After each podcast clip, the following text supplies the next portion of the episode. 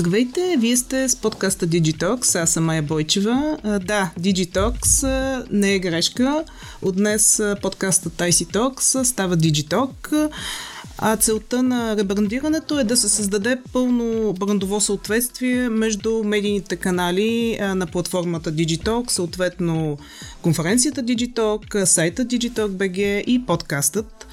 А, промяната ще е изцяло визуална, като подкастът ще продължава да следи актуалните теми от света на технологиите и да ви среща с визионерите на българския IT сектор. Като казах визионери, днес ни гостува Христо Борисов, който е съосновател и изпълнителен директор на финтех компанията Payhawk. Преди година Payhawk стана първият български еднорог, т.е. получи пазарна оценка в размер на 1 милиард долара. Здравей, Христо! Здравейте, благодаря за поканата. Като начало, какво е да си първият еднорог в България? Ами, усещането е супер. Разбира се, а, говоряки с, така се каже, и инвеститори, и с други компании, които са в, нали, в Западна Европа, наистина ти да си първият еднорог в държавата си е наистина нещо голямо като постижение.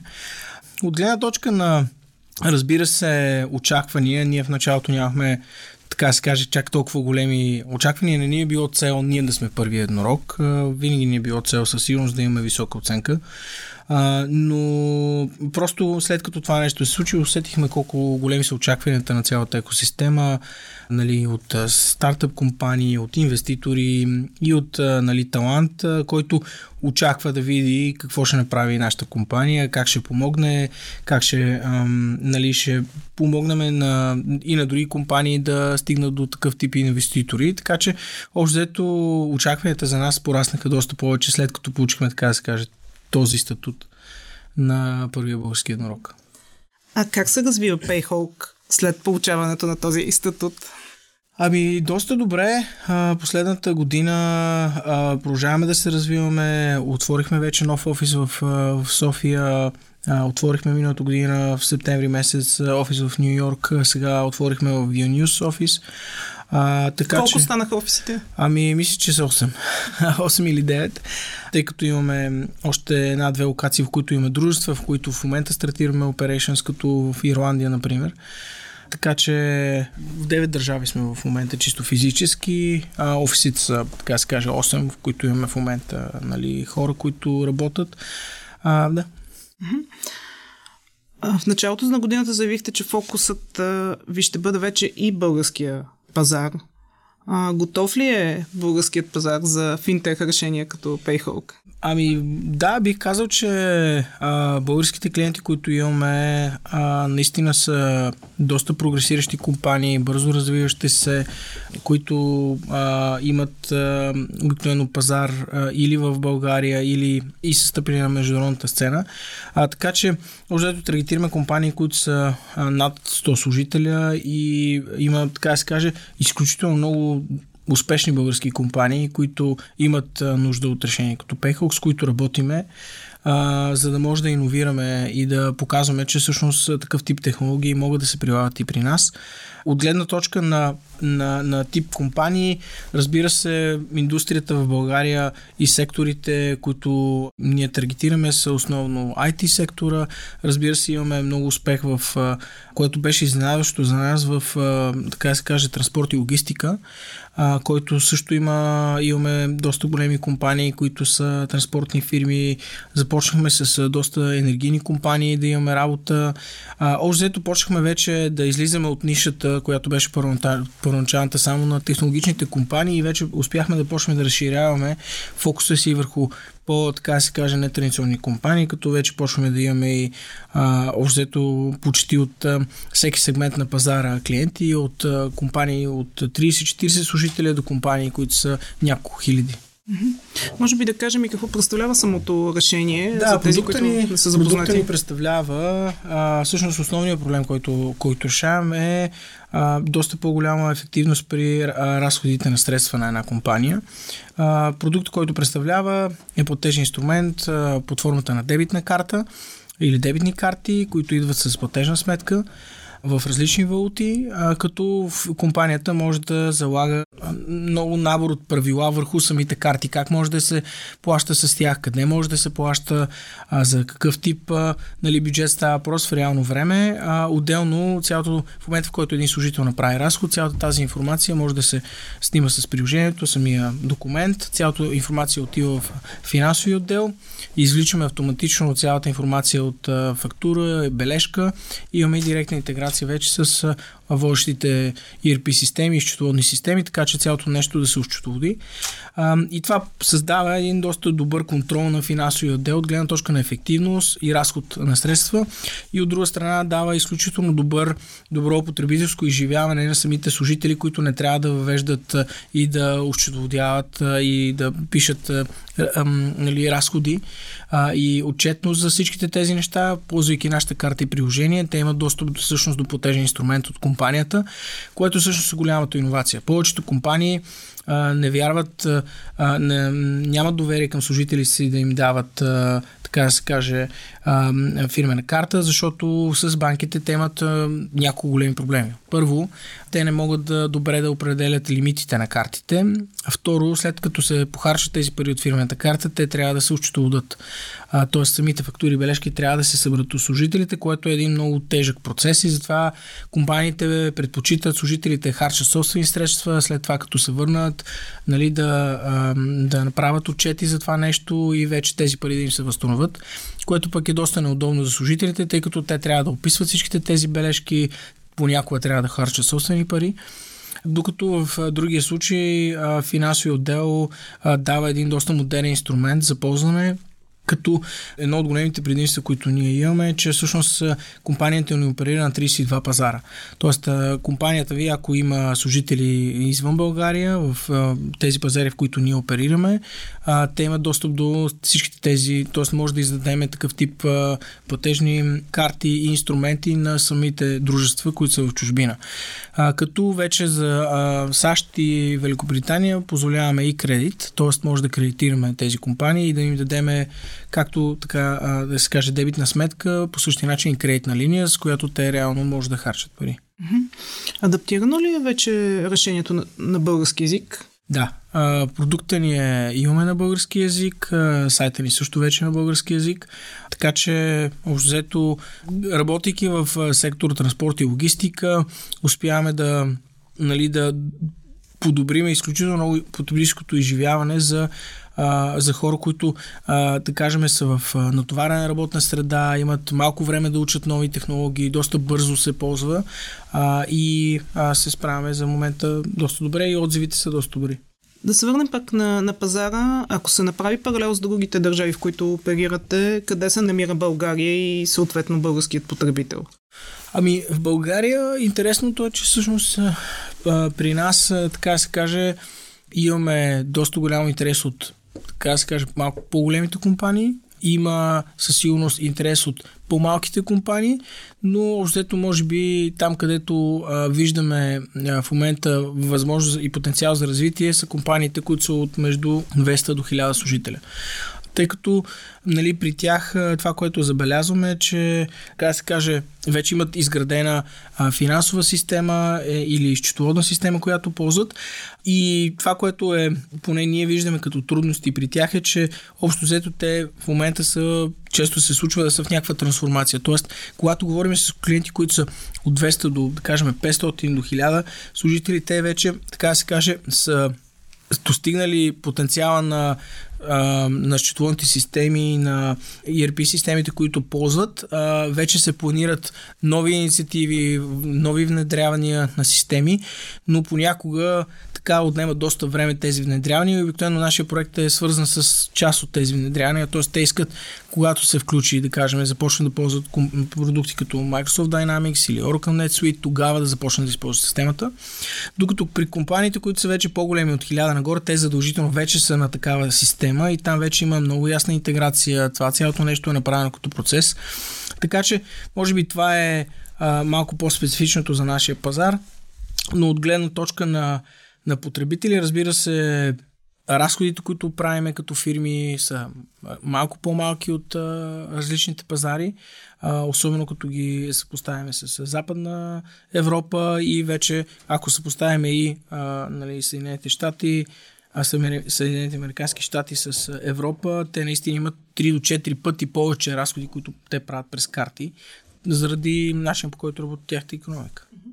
А кои според теб са факторите, които подпомагат на влизането на такъв тип решения или съответно ги възпрепятстват? Факторите, които подпомагат са, разбира се, така се каже, първо чисто от гледна точка на работна ръка и сила, която навлиза в момента, тъй като а, новите, така се каже, финансови директори, които навлизат, това са хора, които, така се каже, са израснали с а, дигиталните системи, с компютри, с а, интернет. И те са много по-склонни да ползват колкото се може по-инновативни решения, за да може да са по-ефикасни. Когато, разбира се, говорим с една компания, където, да кажем, изпълнителните директори или финансовите директори са от едно по-различно поколение, понякога отнема малко повече време те да разберат всъщност добавената стоеност и допълнителния контрол, който ние им даваме. Така че със сигурност, разбира се, влизането на все по-млада и млада работна ръка на пазара и израстването на тези хора вече до ам, позиция на финансови директори, идвайки от така нареченото Digital First а, а, нали, поколение, а, спомага това нещо като тенденция. Разбира се, а, друго нещо, което помага като тенденция е целият тренд на, така да се каже, необанкирането или новите банки, които позволяват вече а, да се ползват все повече платежни инструменти. Имаме много потребители на различни такъв тип банки, които не са български. А, това нещо размива малко границите и концепцията, че всъщност хората, които ползват платежни инструменти, трябва да могат да отидат пеша и да влезат в, така се каже, клона и общо това е концепцията и само с тях може да банкират. Сега имаме доста голяма част от населението. Обикновено тенденциите за развитието на бизнес продуктите винаги са а, първо навлизат в, а, а, така да се каже, потребителите. Там се случва голямата промяна и след това вече бизнесите започват да, така да се каже, да а, а, използват такъв тип технологии вече по по-прагматичен начин за решаване на бизнес проблеми. Но обикновено иновациите се случват при потребителите и това беше факт, т.е. 2016-2017 година започнаха да се случват тези промени хората започнаха да разбират, че всъщност те могат да използват платежни инструменти от банки, които не са български. А, и а, това нещо е, така се каже, вече много ясно, че се случва на пазара, има ясни тенденции. И постепенно това помага и бизнесите да а, са по-отворени, гледайки към такъв тип а, продукти.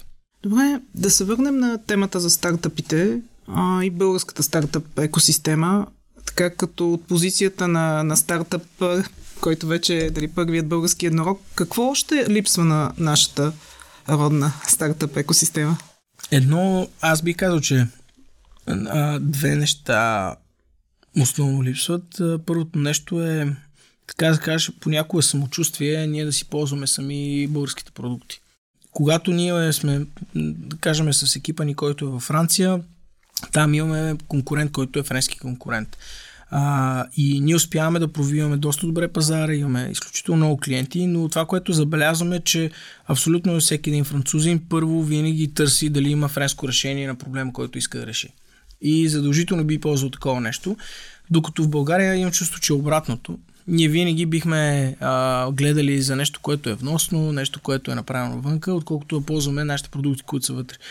Това е изключително важно, защото първите клиенти за всяка една, така се каже, стартираща компания са от ключово значение. А, те много често компаниите нямат нужда от допълнителни средства, нямат нужда от повече пари, те имат нужда от повече клиенти, които да им дават обратната връзка, които да се опитват да внедряват тези продукти и наистина да ги използват, за да може а, всъщност да покажат а, а, нали, потенциала и да дадат критичната обратна връзка на тези компании, за да може да си подобрят продукта. И това е много по-лесно, когато ти можеш да отидеш, ние имаме с клиенти, с които работим, в които буквално имаме нашите продуктови менеджери, когато, а, когато се налага.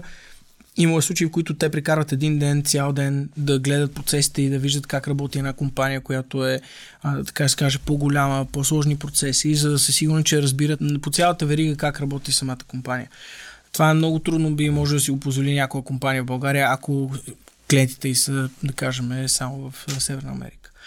А така че първото нещо е наистина ние да си ползваме сами продуктите и да така да се каже, да има видимост на българските технологични продукти, които ние създаваме и да ги приемаме.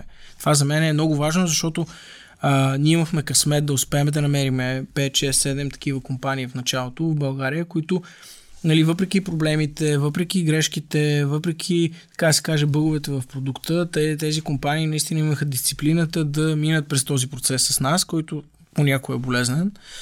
Разбира се, но със сигурност видяха ползите за техните бизнеси, така че може би това е първото нещо, което малко ни липсва, избора на българското и търсейки как ние може да си ползваме сами продуктите. Второто нещо, което според мен е а, нали, тези неща ги казвам не, че ни липсват, а по-скоро като възможности, които а, биха подобрили още повече средата. Аз мисля, че нищо не ни липсва след като се случват а, много, а, много добри компании в България. Виждаме, че има а, в различни сектори компании, които в момента растат и се надявам, че много скоро ще имаме още повече а, така се каже, еднорози, декакорни и така нататък. А, второто нещо, което според мен е възможно за българския пазар е насочено върху това ние да успеем да направим добри връзки с инвеститори, които вече са така наречена капитална растежа, growth capital. А, защото в България вече за първоначална инвестиция, така наречена seed investment, има вече 16 или 17 фонда които подпомагат компаниите в началната фаза, докато достигнат някакъв приход или оборот, но имайки инвеститор, да го кажа по-просто, общо дето може да намериш до около 2, 2 милиона и половина евро в България.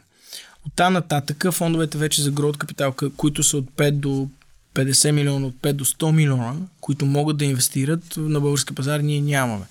А, и там е много важно ние да успеем да направим добра връзка а, и добри мостове с, с всичките тези а, държави, в които има такъв тип а, капитал, така че тези компании, тези, така се каже, инвеститори се чувстват комфортно да инвестират в държавата, да се чувстват комфортно да, а, да гледат към а, българската стартъп сцена и да следят компании още в начален етап на развитие, защото когато а ти искаш да направиш тази голяма стъпка на растеж, когато наистина тебе ти трябва 5, 6, 10, 15, 20 милиона да направиш следващата стъпка на бизнеса, е изключително важно ти да имаш а, някой, който е минавал през този процес с много различни компании. Тоест съветите а, нали, и нещата, които можеш да извлечеш като, като ресурси са изключително големи и за мен това е нещо, което така да се каже е етап на, на растеж, който ние се опитваме да стигнем. Затова в началото на годината направихме едно събитие в нашия нов офис в,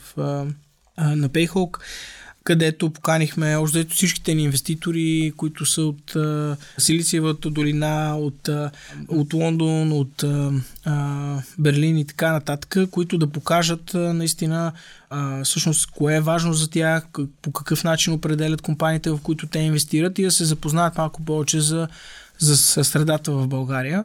И за мен това е начинът. Тоест ние да имаме успешни компании, успяваме да привличаме тези инвеститори и те да започнат да инвестират все повече и повече.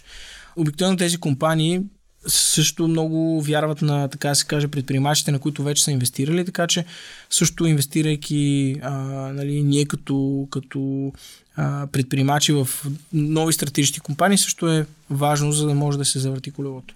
А каква беше обратната връзка от тях, от страна на въпросните инвеститори, виждайки нашата среда, нашите възможности? Ами, със сигурност а, а, всичките тези инвеститори вече имат България в полезрението си. А, има няколко компании, с които знам, че си говорят в момента а, и следят тяхното развитие. Разбира се, вече за на такъв растеж за капитал за растеж отнема доста повече време, т.е. това общо взето е един процес, който от, може би от 6 до 12 месеца ние с инвеститора, който всъщност затворихме рунда за да станем еднорог, ние започваме да си говорим с този инвеститор декември 2020 година. А затворихме рунда март месец 2022. Тоест, е, това бяха ни, може би, 15-16 месеца, в които ние сме си говорили с тях е, и сме поддържали връзка, давали сме информация как се развиваме, показвали сме нали, растежа, който, който правиме.